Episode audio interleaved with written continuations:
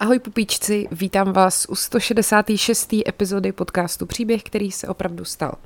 Já jsem Markéta a děkuji vám všem za milý ohlasy, za zprávy a za podněty na další témata.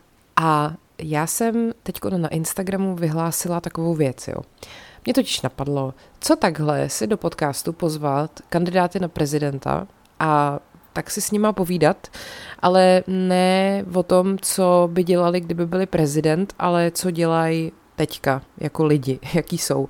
Prostě nějaký jejich jako příběh a zjistit o nich trochu víc i z takového toho hlediska, jako řekněme nějaký každodennosti nebo tak, mm, protože mám pocit, že to se vlastně teďka vůbec v těch rozhovorech neděje, že by si s ním někdo prostě poklábil si o tom, kam jezdí na dovolenou. A přitom mám pocit, že to o tom člověku řekne docela dost, když prostě bude vyprávět, já nevím, čím chtěl být, když byl malý a uh, jaký má sny třeba nebo měl a jaký to je, když jde o víkendu na chalupě plejt záhon a podobně. Prostě mi to přijde, že by to mohlo být zajímavý a tak jsem teda potom vám, vás nechala hlasovat na tom Instagramu. Vy jste si odhlasovali, že ano, že by vás to zajímalo a tak jsem uh, jim napsala. Takže teďka čekám, co se stane, už tak jako dva mám napůl přislíbený. Um, vzala jsem jakoby poslední průzkum a prvních pět který teda mají největší šanci, přičemž Andreje Babiše nepočítám, protože ten to ještě nevyhlásil, tu kandidaturu. Přímě řečeno jsem ráda. Takže takhle. Uvidíme, jak se to vyvrbí. Doufám, že to klapne, protože si myslím, že by to mohlo být zajímavý a pěkně by to byl takový seriálek prostě do prezidentské volby. No a když už teda to prezidentství je čím dál tím jako podle mě zásadnější téma v té debatě veřejný, protože prostě se ty prezidentské volby blíží, tak mě taky napadlo udělat takový seriál o českých, československých prezidentech, který jsme doteď měli.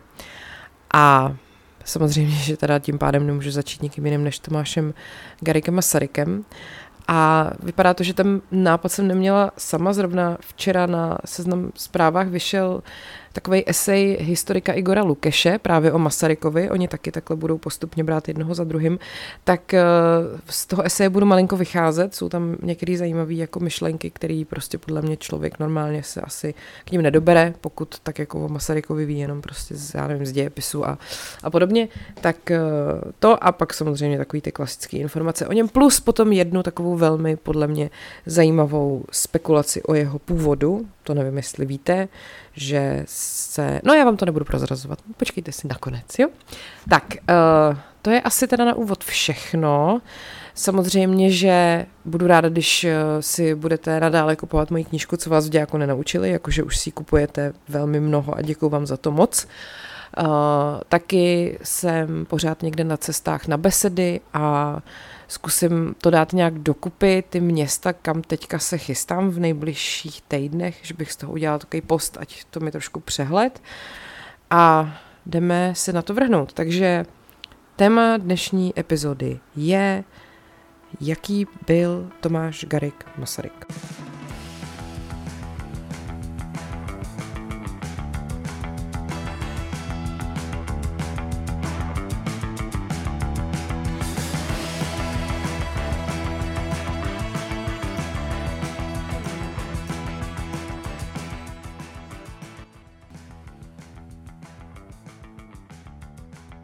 Je asi těžký o tomhle pánovi mluvit tak, aby to nevyznívalo jako kliše, protože když se o něm člověk učí ve škole nebo celkově jako jakýkoliv informace o něm máme, tak mi to přijde, že to všechno je tak strašně dokonalý a ideální a, a tak hrozně státotvorný a, a jako filozoficky hluboký a sokolský, že to skoro ani není možné, že zatím byl skutečný člověk, uh, ale byl. Masaryk byl označený dokonce za prezidenta osvoboditele oficiálním jako zákonem. Jo? Tenhle ten titul dostal oficiálním eh, zákonem číslo 232 1935 sbírky z 21. prosince 1935 a vlastně ještě za jeho života a prezidentování k jeho 80. narozeninám v roce 1930 se Národní schromáždění usneslo na zákoně Masaryk se zasloužil o stát. Jo? Tomu zákonu se říká Lex Masaryk.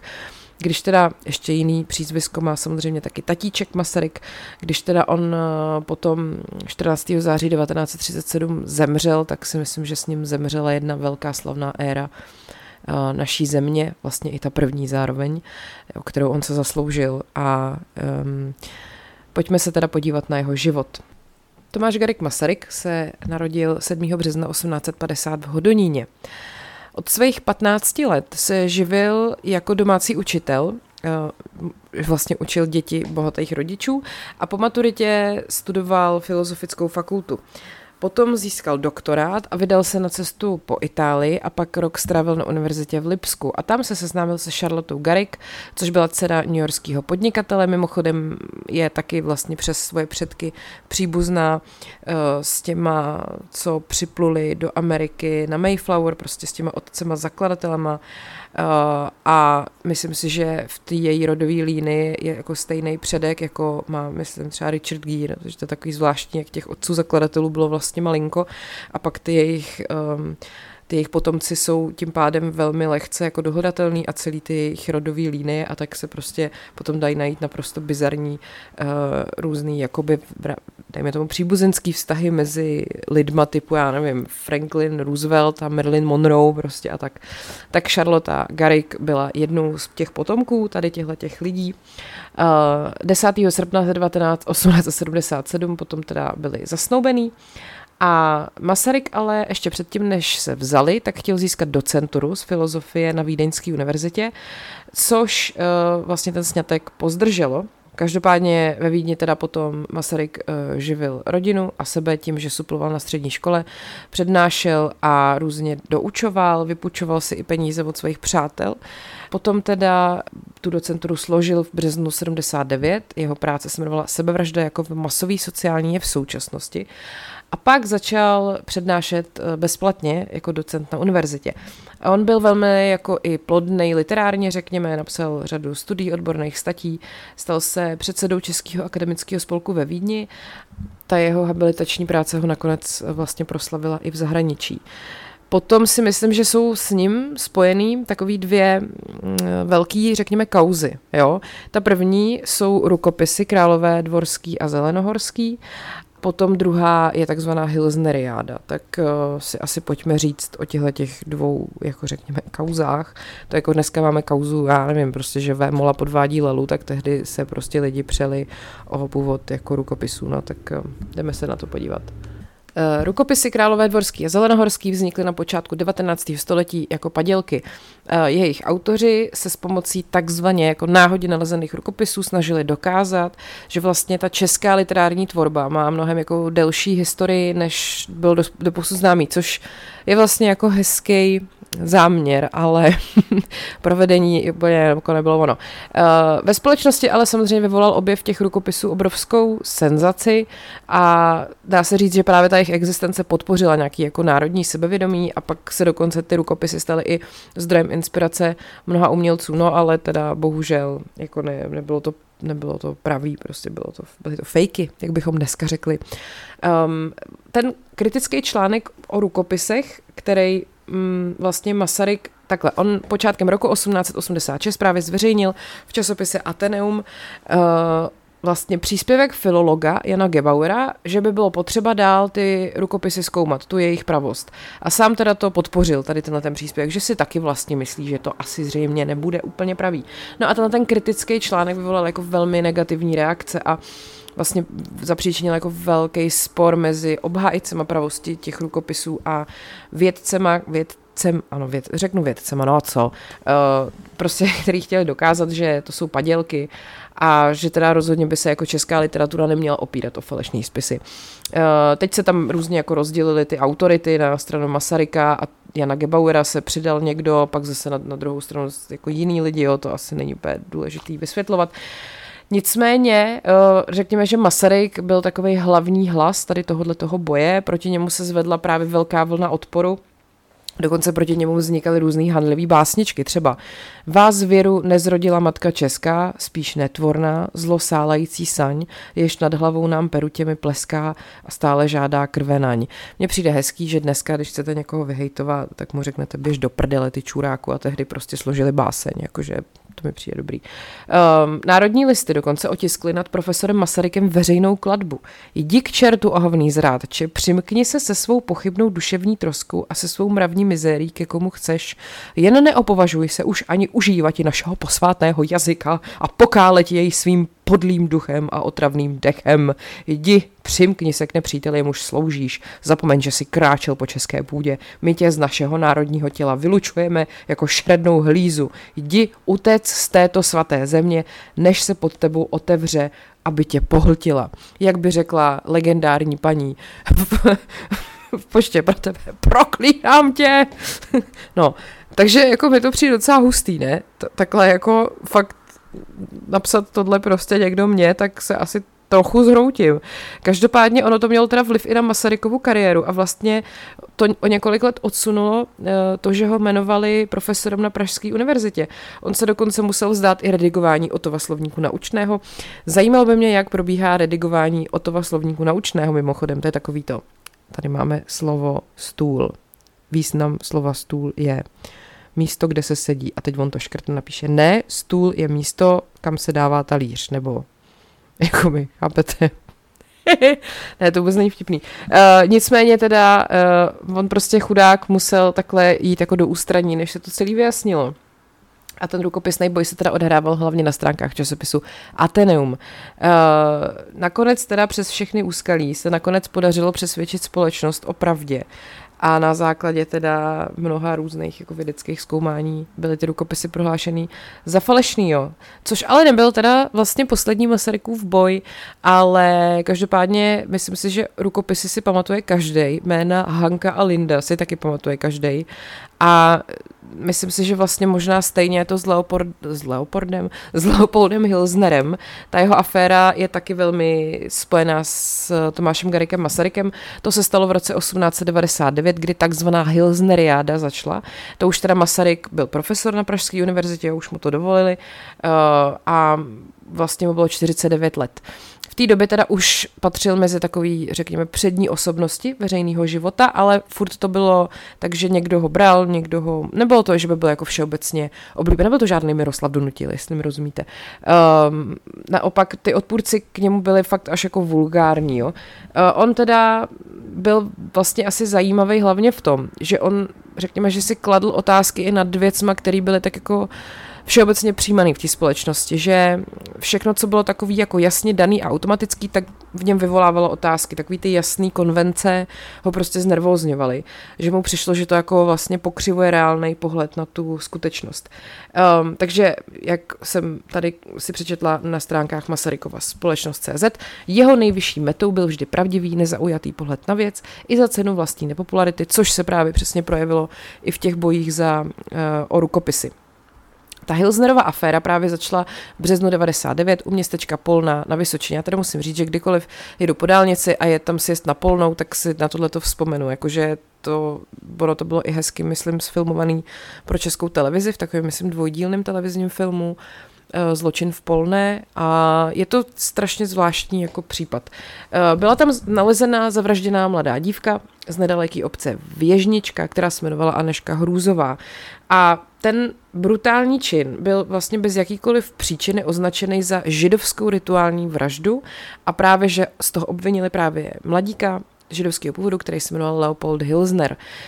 Um, v době toho procesu zrovna byl Masaryk uh, se svojí rodinou na dovolený ve Chvalčově lhotě u Bystřice pod Hostýnem.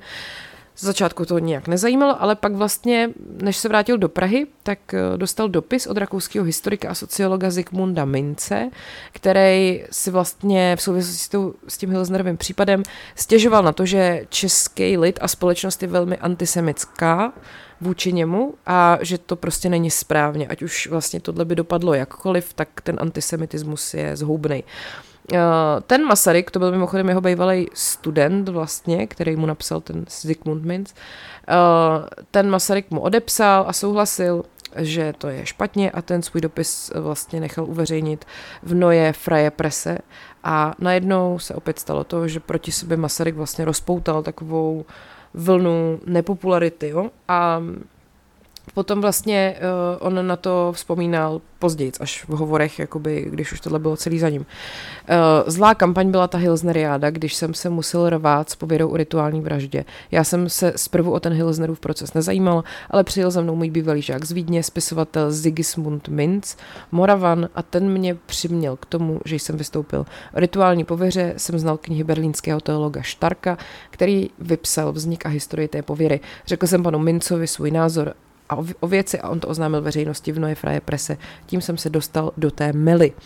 No, uh, každopádně uh, prostě ten Masaryk teda vystoupil proti této pověře a nějakému tomu jako úplně vymyšlenému uh, vymyšleným kecům o něčem rituálním. Ono ho to jako uh, vlastně utvrzovalo, že takhle, překvapilo ho, že i zástupci české inteligence, jakože i profesoři z univerzit, vlastně byli schopní tady tomu věřit, nějakýmu, nějakým zkazkám o rituální vraždě a podobně. A on začal teda po, postupně jak vlastně seznamovat s tím, jaký ten Hilsnerův případ je. Studoval ty soudní protokoly, zkoumal ty kriminalistické postupy a teď různě konzultoval i své názory s různýma odborníkama. A potom teda vydal brožuru, eh, která se jmenovala Nutnost revidovat proces Polenský, kde vlastně v, jedno, v jednotlivých bodech rozebíral to, jak je to jako neopodstatněný, eh, ty důkazy a ty obvinění proti tomu Hilsnerovi a on tu pověru o té rituální vraždě vlastně odmítal. Že by rituální vražda vyplývala z ducha náboženství židovského, to právě křesťan nesmí tvrdit. Křesťan přijímá přece starý zákon a ten, že by měl takového ducha, ani v Talmudu rituální vražda se nehlásá. Není také žádné tajné sekty praktikující vraždu rituální. No, eh, samozřejmě, že ta Masarykova brožura se nelíbila lidem, kteří to prostě na toho Hilsnera chtěli hodit a chtěli mít takový vlastně svůj jako hon na čarodejnice. On si byl jistý, že se musí vlastně ten případ celý nějak zrevidovat, ale normálně dokonce proti tomu vydání té brožury se postavilo i státní zastupitelství a zakázala se distribuce té brožury. Dokonce byl Masaryk tehdy obviněný za narušování klidného průběhu soudního procesu s Leopoldem Hilsnerem a začal na něj útočit tisk. E, opět začaly vycházet ostrý články, kde ho prostě obvinovali z různých věcí, jako z korupce a takhle. Uh, on na to pak opět uh, vzpomínal. Vídenčtí antisemité poštvali český nacionální a klerikální tisk, začali tlouci do mne. No, musel jsem se bránit. Když už jsem řekl A, řekl jsem i B a C. Musel jsem k tomu studovat kriminalistiku i fyziologii, o tom všem jsem tenkrát dal veřejnosti podrobnější zprávu. Zajel jsem i do Polné, abych prohlédl místo zločinu a jeho okolí. Pak řekli, že jsem za to placen od židů. No, uh, pak dokonce uh, následovaly i demonstrace studentů, oni ho chtěli třeba jako nějaký uh, jeho studenti vlastně vypískat z přednášky No a když ho teda nemohli vypískat z přednášky, protože on se na ní eh, nedostavil, protože byl nemocný, tak oni dokonce se vydali k jeho pražskému bytu v Tunovské ulici. Na to zase on vzpomínal. Večer přišli demonstranti k mému bytu. Já jsem ležel zachlazen a tu má žena sešla k demonstrantům na ulici a řekla jim, že ležím, ale chtěli se mnou mluvit, ať pošlou ke mně deputaci. Nepřišli. No a tak eh, dokonce ty studenty musela rozehnat policie a děkanát eh, dal Masarykovi pro jistotu čtyřdenní dovolenou.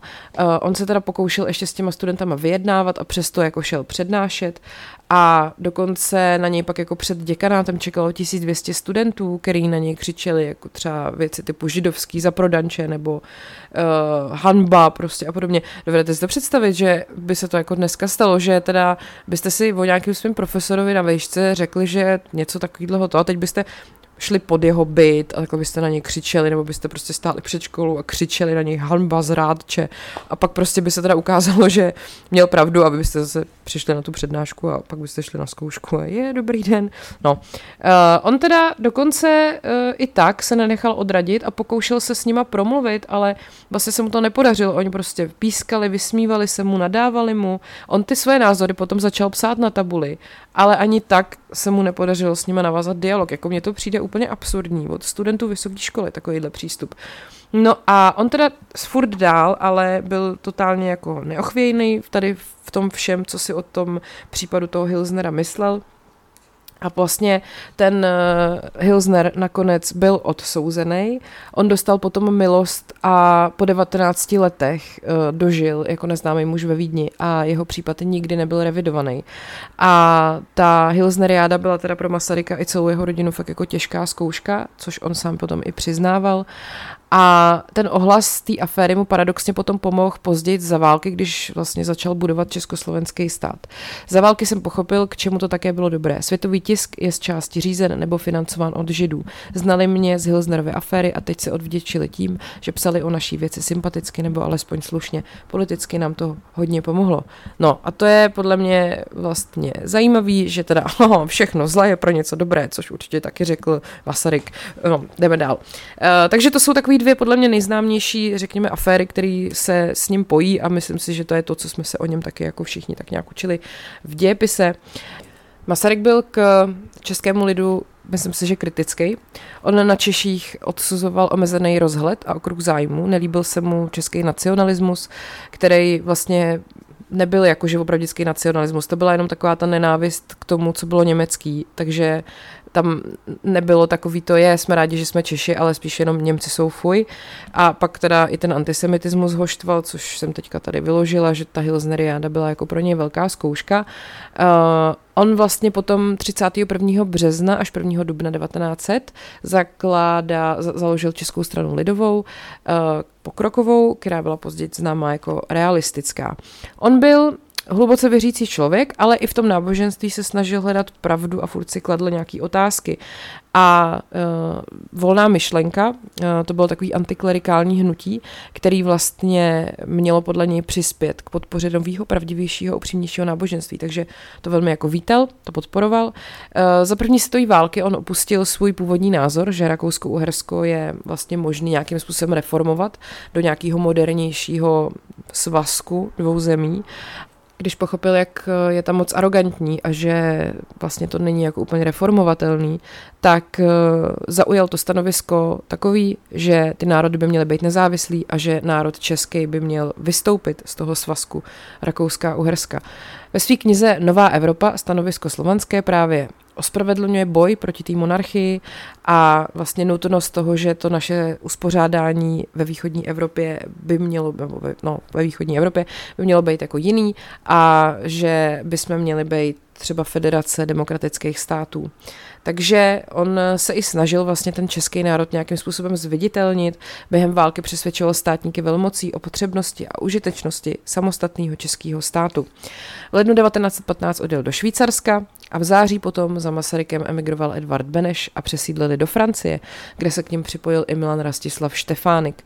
Ve Francii byl jako skoro doma Štefánik a měl dobrý jako styky s místníma. No a Masaryk oba vlastně dobře poznal ještě v dobách, kdy studovali a kde jako podporoval. Masaryk vlastně měl za to, že když vybuduje silný zahraniční jednotky toho našeho budoucího státu, tak eh, se mu podaří ten stát etablovat. Takže on přesídlil do Ruska po únorové revoluci a tam vlastně dal podnět k sestavení samostatných legií z českých a slovenských přeběhlíků.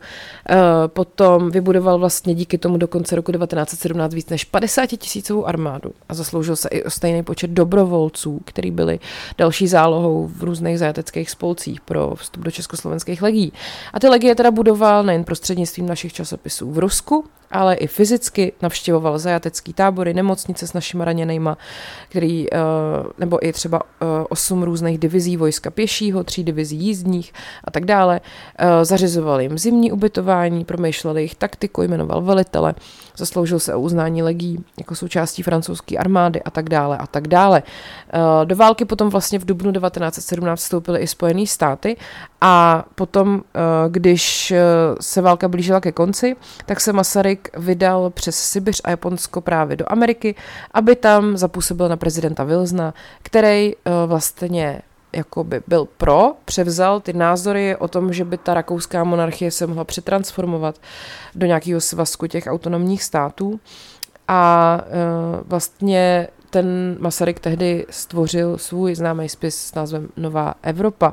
Eh, potom poslal Wilsonovi memorandum o stavu Ruska a zdůraznil význam a úspěchy československých legí, což jako vlastně mělo nějakým způsobem upoutat jeho pozornost a dosáhl účinku. 29. dubna 1918 potom Masaryk dorazil do Ameriky a 5. května byl k jeho překopení v Chicagu přijat jásajícími davy, žádan o projevy, zasypáván květinami. A potom to samý zažil i v ulicích New Yorku. V Americe zorganizoval velkou přesvědčovací kampaň mezi americkými Čechama a Slovákama na podporu toho amerického eh, samostatného státu a k ním se potom připojili i představitelé Rusínů. Uh, a 30. května podepsali v Pittsburghu dohodu o společném státu. Pro proto, aby přesvědčil tu veřejnost a státníky o té československé věci, mu pomohli samozřejmě spousta styků s těma krajanama a vlivnýma osobnostma.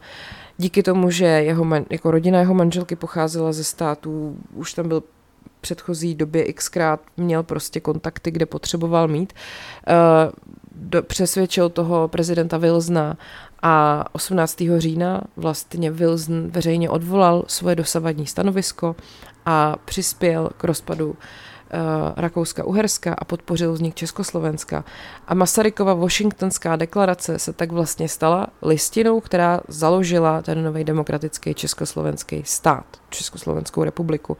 Československo potom bylo mezinárodně uznáno za samostatný stát a Masaryk byl 14. listopadu 1918 zvolený prvním prezidentem.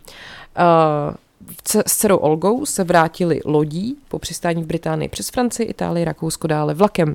Čerstvé československé hranice překročily 20. prosince v Horním dvořišti, kde jej přivítalo nově zvolené národní schromáždění a první veřejné vystoupení měl, pozor, v mých rodných českých Budějovicích na zcela zaplněném náměstí. A 21. prosince Masaryk potom vystoupil ve Veselí Mezimostí, v táboře Benešově a pak pokračoval do Prahy. Tam byl přijat milionem občanů slavnostní cestou Prahou. Eh, byli tam u toho fanfáry Smetanovi Libuše, eh, z, na staroměstském náměstí, potom ve sněmovní ulici složil první slib prezidenta Národnímu schromáždění a v roce 1920 ho zvolili po druhý. On uh, vlastně otevřeně podporoval sionismus, což byl směr ideový, jehož cílem bylo přesídlení židů do země izraelský a vybudování a udržení židovského státu. A Vlastně i díky tomu třeba se potom v Československu konaly hned tři světový sionistický kongresy. On díky tomu, jaký byl, eh, najednou vlastně Československa udělal jeden z velmi jako moderních a vyspělých států meziválečné Evropy. Uh, snažil se přispívat k dalšímu rozvoji té země. Uh, Beneš byl ideální ministr zahraničí, pak tam byl ten Štefánik, ministr obrany, který bohužel zahynul v květnu 1919. Uh, Alois Rašín, legendární ministr financí, na kterého se dneska odvolává ty vole i Alena Šilerová, což je nejsměšnější. Mm, byl to vlastně někdy ještě Masarykův protivník, ale potom už jako spojenec. Eh, ten bohužel taky zemřel předčasně v roce 1923 a v tom samém roce potom zemřela i Masarykova žena Charlotta.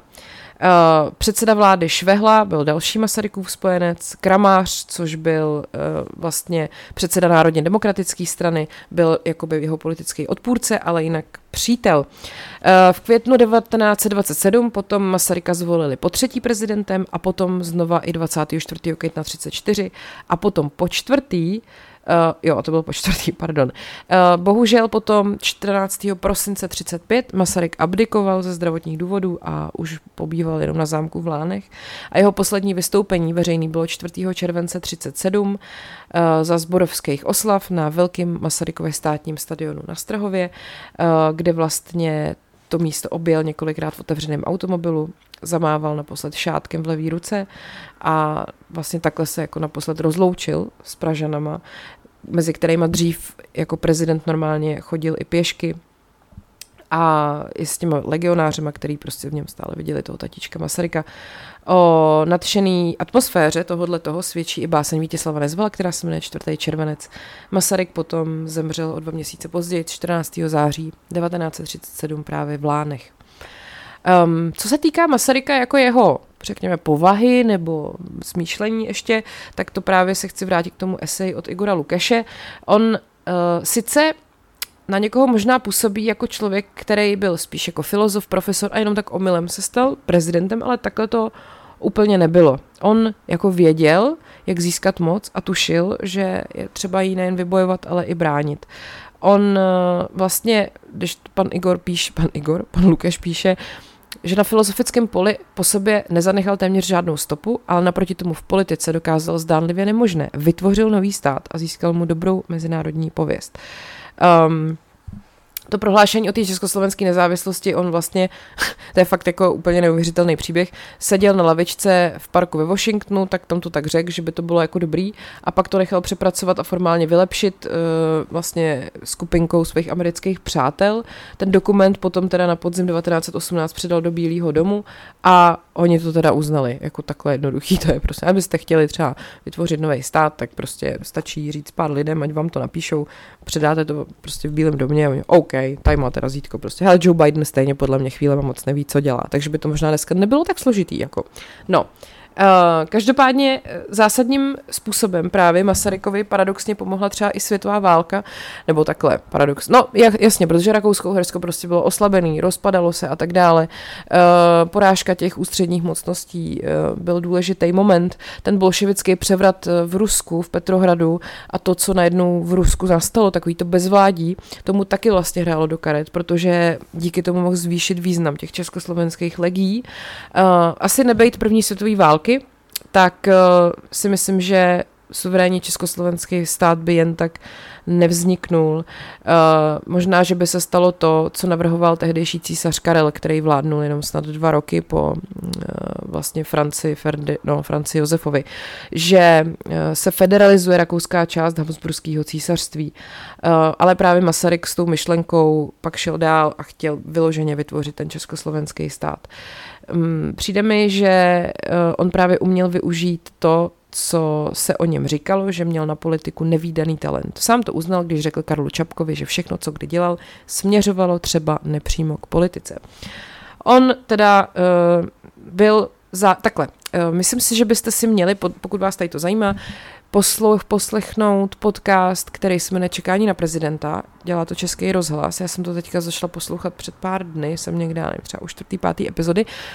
Za prvý teda po poslechu toho podcastu budete mít pocit, že jste velmi, velmi jakoby, eh, že se vám zvýšilo IQ třeba o 20 bodů, protože ty lidi, kteří tam mluví, jsou opravdu hodně chytrý, inteligentní, vzdělaný. Uh, filozofka, uh, komentátor Českého rozhlasu a profesor uh, z právnické fakulty a moderátor Českého rozhlasu.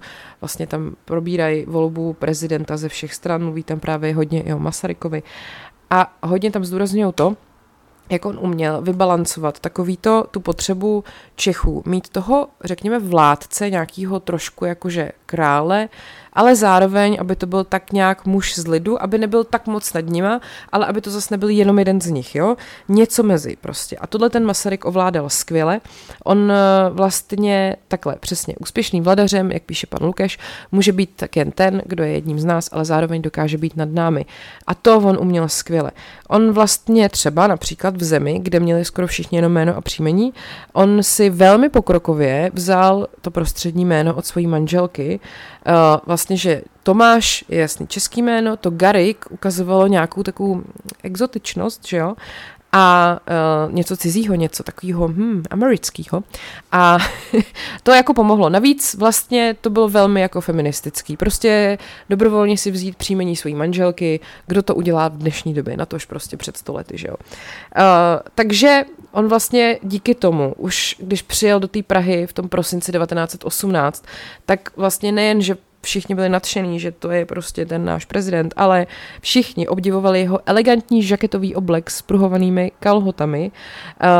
Uh, nicméně zase na druhou stranu, když pro něj přijel kočár, tak ho odmítnul, trval na automobilu, protože ten prý byl demokratický. Jo, to je zase ono, prostě jsem jako high class, ale ne zase tak moc. Můžete si na mě šáhnout. Jako takhle, podle mě takhle je to docela jako dobrý. Myslím si, že občas třeba uh, britská královská rodina je až moc high class a když potom se stoupí že jo, z trůnu a jdou mezi lidi, tak ty lidi jsou z toho úplně vyřízený. Uh, je to prostě takový to, to vybalancovat. To mi přijde jako hrozně zajímavý. No, on taky uh, používal ve své řeči výrazy, který ho právě identifikovali jako muže lidu. A tím právě třeba člověk nemusí rovnou myslet to, že uh, mluví zprostě, jo? Nemusí říkat, víte, co je to pasy, pane redaktore, ale prostě stačí, že je nějakým způsobem uh, jako lidovej, ale ne v tom vulgárním, debilním slova smyslu. Takže to třeba znamenalo, že se okamžitě všichni dozvěděli, že má rád ach sinku sinku, jo? Bylo to prostě autentický, protože to byla známá písnička, navíc jeho otec pracoval na statku, ale uh, zároveň to neznamenalo, že jako Tomáš Masaryk je prostě tady, vyle kámo, jdeme na pivko, jo? To ne. On uh, byl známý, no tak ale, co to bylo, ježiše, já tady mluvím o Masarykovi. On byl jako známý tím, že byl vlastně chladný a měl takový odstup od těch svých podřízených. Jo, nebyl to žádný bodrej strejda prostě. Uh, komorník, který dřív pracoval u rakouského císaře, že se přiznal, že s ním Masaryk, na rozdíl od Františka Josefa, nikdy nestratil slovo a ani jednou se mu nepodíval do očí. Jiný člen personálu za 17 let služby neslyšel od prezidenta slovo chvály. Náčelník vojenské kanceláře na hradě vzpomínal, že ho po každém hlášení prezident propustil úsporným gestem dvou prstů a pohybem nohy přehozené přes koleno. Wow. Eh, když za ním během sociálních bouří na podzem 1919 přišla delegace žen, upozornil je, že se nevrátil do Čech dělat prezidenta, aby se nechal komandovat ulicí. Aha, takže pozor, jakoby pozor, prostě. No, dobrý. Uh, Každopádně eh, to, co takhle, jak on se choval v soukromí, tak i v tom veřejném životě praktikoval možná ještě jako přísněji, řekněme. Eh, on věděl, že politika ne, ne, nemůže fungovat bez moci a zjistil, že nová ústava mu dává jenom omezený pravomoci a třeba tehdejší nejsilnější osobnosti politický Karel Kramář prosazovali parlamentní systém, ale Masaryk chtěl takový ten americký model, kdy vlastně prezident vládne, jmenuje členy svého kabinetu, i když samozřejmě svoluje kongres, ale prostě je to takový ten prezidentský systém, jo? Uh, což mají třeba i ve Francii. Politici se snažili jako ho nějak přesvědčit, že přepisovat ústavu ve prospěch tohohle prezidentského systému by ani neva, ale uh, jakože takhle, jakože s ním je to fajn, ale kdo pak přijde po něm, co když to bude debil, rozumíš, jako rozumíte, rozumíš. prostě ano, jako s váma to jde ten prezidentský systém, ale co když po vás přijde nějaký Zeman, co pak budeme dělat? No, uh, co když prostě se další prezident bude chovat jako diktátor? No a tak se takhle jako přetahovali a nakonec to rozdělení pravomocí byl takový kompromis. Takže Československo bylo parlamentní demokracie, ale Masaryk si vždycky udržel takový to, že ty politiky nějak převyšuje a ta prestiž uh, v očích veřejnosti je prostě skoro jako nekonečná. Prostě v tom uměl chodit a ať mi netvrdí, Ať mi laskavý Masaryk netvrdí, že nikdy nechtěl být politikem nebo nechtěl mít moc, protože tady z toho všeho vyplývá, že to měl velmi, velmi dobře rozmyšlený. Každopádně, pojďme se ještě podívat na takové jako věci mimo politiku. Uh, on se velmi, takhle, jak jsem říkala, Přesně. Chtěl se přiblížit lidu, takže ach, synku, synku, jo, tyhle ty jakože mm, jsem trošku jako jeden z vás, jsem trošku plebs, ale ne tak moc, tak to se projevovalo i v tom, co měl rád, jo, prostý a jednoduchý jídla. Podle knihy První republika jedl jen třikrát denně. K snídani si dával topinku se zavařeninou nebo vajíčka na měko, trochu ovoce a neslazený čaj, k obědu polívku, bramboračku nebo česnečku, jako hlavní chod následoval kus masa se zeleninou, škubánky, ryby z domácích vod, kaprště kapstruh či canda nebo brinzový halušky. Měl taky rád švestkový knedlíky posypaný mákem a přelitý máslem ale to byl jako moučník, to nebylo hlavní jídlo, to zase jako pr. Uh, pak si taky třeba z Ameriky přivezl jeden z trendů, který se u nás vlastně drží do dneška a to ovesnou kaši, což prej bylo často jako jeho poslední jídlo. Jinak, že měl k večer třeba kousek buchty a kafe, uh, on teda spíš jako prej byl mlíko s kafem než kafe s mlíkem, takže uh, takový hezký, český, prostý, jednoduchý a samozřejmě, že velmi střídmě, to všechno je to, žádný jako přežírání a podobně, žádný prostě chlebičky s majonézou, uh, žádný uh, veronikový knedlíky, a co to ten Zeman přijímal tou uh, hadičkou do břicha, už si to nepamatuju. No, prostě ne, jako bylo to něco jiného, tak ten člověk taky vypadal úplně jinak, že jo. Uh, co se týká třeba jeho automobilu, uh, v Národním technickém muzeu uh, je k vidění několik vozů československých prezidentů, ale třeba ten Masarykův tam není. On jezdil luxusní limuzínou Škoda Hispano Suiza, kterou vyrobil plzeňský uh, průmyslový koncern v roce 1924 a což bylo ještě předtím, než pod sebe, nebo že, než se spojili s Laurinem a Klementem. A e, vlastně kancelář prezidenta republiky za ten automobil zaplatila 280 tisíc korun, což e, bylo několikanásobně víc, než kolik tehdy auta stály. A Masaryk v něm jezdil 10 let. E, když potom v 85 abdikoval, tak ten jeho služební vůz převezli do Mladé Boleslavy a třeba ve Škoda muzeu jeden z těchto těch vyrobených kusů můžete vidět vlastně se moc neví, co se s tím Masarykovým původním autem jako stalo přímo s tím konkrétním. Tak, pak tady máme ještě kapitolu Masaryk a zvířata. Uh, on na lánech, v lánech, pardon, na lánech se říká jenom, když tam bydlíte. Teda mně to tak přijde, já vždycky u Nikol Štíbrový vidím, jak tam uh, píše u nás na lánech. Že jo, Nikol, že je to tak? Posloucháš mě, viď? Um, Každopádně Masaryk měl v Lánech medvědy. Dva samce Masarykovi věnoval v roce 1919 už horodský župan Ladislav Mojš a měly to být jako takový uh, vlastně zvířata heraldický, který jsou přičleněný pod karpatský Rusy. Dvě medvědice pak dostal ještě od československých legionářů, ale samozřejmě, že úplně nejoblíbenější a nejtypičtější eh, pro Masaryka byl kůň, a doslova, ne doslova, konkrétně to byl jeho milovaný kůň Hektor, světlý hnědák s hvězdou na čele. Prezidentská kancelář ho koupila jako 15-letýho v roce 1920 stál 12 tisíc korun a Masaryk se potom o něj stal, staral do, eh, od roku 1922 a jezdil s ním pravidelně na projížďky v okolí Lánského zámku až do jara 31, kdy už prostě Hektor na tom nebyl dobře a potom pošel v roce 1933 a myslím si, že ta záliba prezidenta v jízdě na koni je jako velmi známá a on má i vlastně, jak je muzeum TGM v Lánech, tak to má jezdeckou sochu a teď se pojďme podívat na tu největší podle mě spekulaci záhadu tajemství, která se okolo Masaryka točí a přijde mi to jako to nejzajímavější a tak jsme si to nechal nakonec samozřejmě. A to je to, jestli byl nebo nebyl Tomáš Garik Masaryk synem císaře Františka Josefa I., protože to je možná ty vole příběh, který se opravdu stal. Um, Tuto otázku si totiž za poslední roky uh, klade nespočetný uh, ne, ne, sklady nespočet historiků, jo, v čele s dokumentaristou Davidem Vondráčkem, kterýho, ty od zjištění toho, jestli to fakt tak bylo, dělí jeden test DNA, který ale se bohužel asi nikdy neprovede. Protože takhle, kdyby se ta spekulace potvrdila, tak je to úplně jako mindfuck, že jo? Protože tím pádem by ten pohled na ty československé dějiny prostě byl úplně jako jiný. Že Jako jasně, že on byl teda demokratický prezident, ale zároveň by to vlastně byl nějaký možná právoplatný dědic toho France Josefa. Je to vlastně úplně jako, no je to zvláštní, je to úplně neuvěřitelný. Každopádně, není to podle mě tak nesmyslný, jo?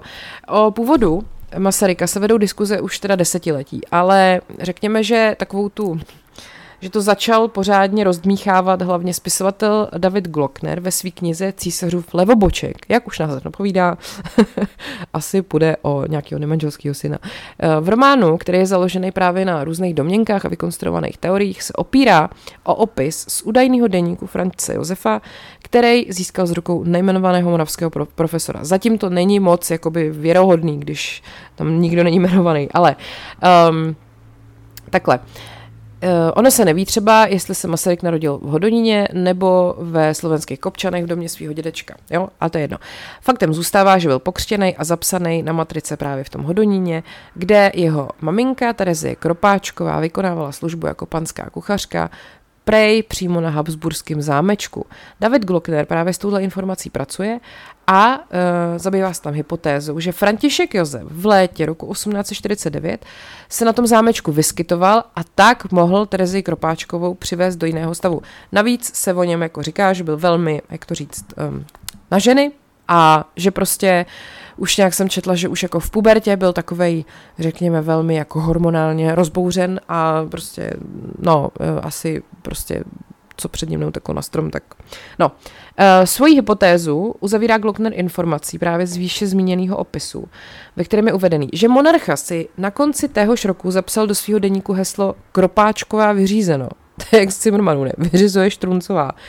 No a což mělo značit, že Kropáčková si teda bere slovenského kočího Josefa Masaryka a že tím je jakoby ta avantýra vyřízená a je to v pohodě. Jakože sice se mnou čeká na manželské dítě, ale dobrý, udal se mý kočímu a už to dál nemusím řešit. No a teď je jako otázka teda, jestli to tak jako opravdu je. Uh, Terezie Kropáčková do manželství vstupovala těhotná a uh, vlastně ty spekulace o tom skonstruovaném manželství vyvolal i fakt, že ona navíc byla o deset let starší než ten Josef Masaryk, který ho si brala. Jo. Navíc pocházela z měšťanské rodiny z dobrých poměrů, kdežto vlastně Josef Masaryk nebyl moc gramotný, pocházel z chudý slovenský rodiny a žil se jako čeledín. Jo, takový jako skoro bych řekla manžel z nouze, přesně, hele, máme tady těhotnou holku, musíme rychle někam udat. Ha, čau Josefe, co zrovna děláš? Tak si máš tady Terezi.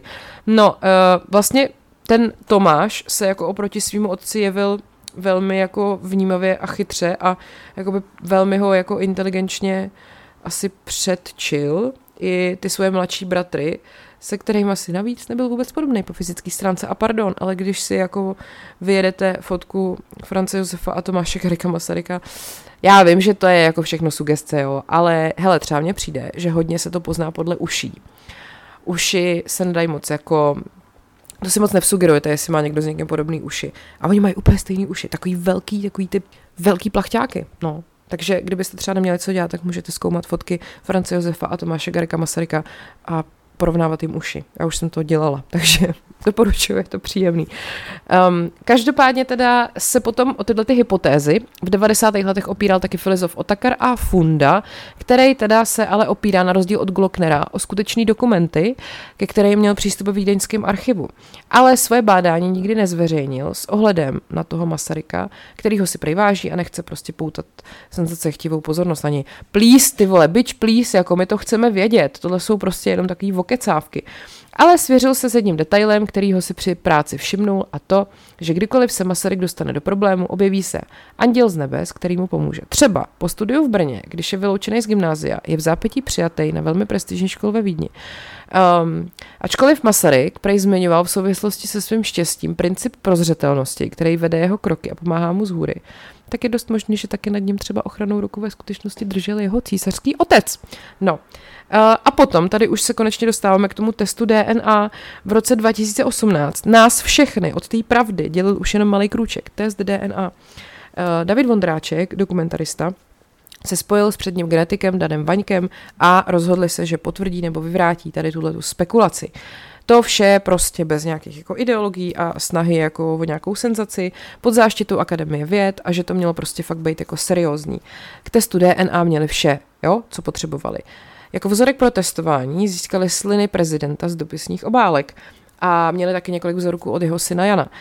Navíc teda z Habsburské linie taky nebyl problém sehnat uh, vzorek DNA a oni potom dokonce měli i vyloženě vzorek z té línie potom jeho údajným otci Josefovi, jehož příbuzenstvo je na Slovensku. Jo? Takže prostě, hele, měli všechno. Jenomže přišlo zklamání, protože Masarykova pravnučka Charlotte Kotíková řekla, že žádný testy DNA nebudou, prostě nedala svolení. Uh, dle jejich slov je předmět výzkumu neúctivý, jak k jejímu pradědečkovi, tak k celému českému národu. Já si ale nemyslím, že to je vůči mě neúctivý. Já bych to fakt chtěla vědět. Co vy? Napište mi to. A to je příběh, který se opravdu stal a to je taky všechno o Masarykovi, co jsem vám chtěla říct. A máme za sebou první epizodu ze série Čeští prezidenti. No, tak uh, to je prostě neuspokojivý konec tohleto. To mě hrozně štve. Tak uh, děkuji, že jste mě poslouchali. Budu ráda, když si předplatíte bonusy na piky.cz lomeno paní královna nebo na herohero.cl lomeno podcast Pribehy a uslyšíme se zase týdnu a, a tak vůbec. Mějte se hezky. Jo, a hlasujte v křišťálové lupě. Jo, furt ještě to jde do 1. listopadu. Prosím, prosím, prosím, prosím, prosím. Ať je váš život příběh, který se opravdu stal.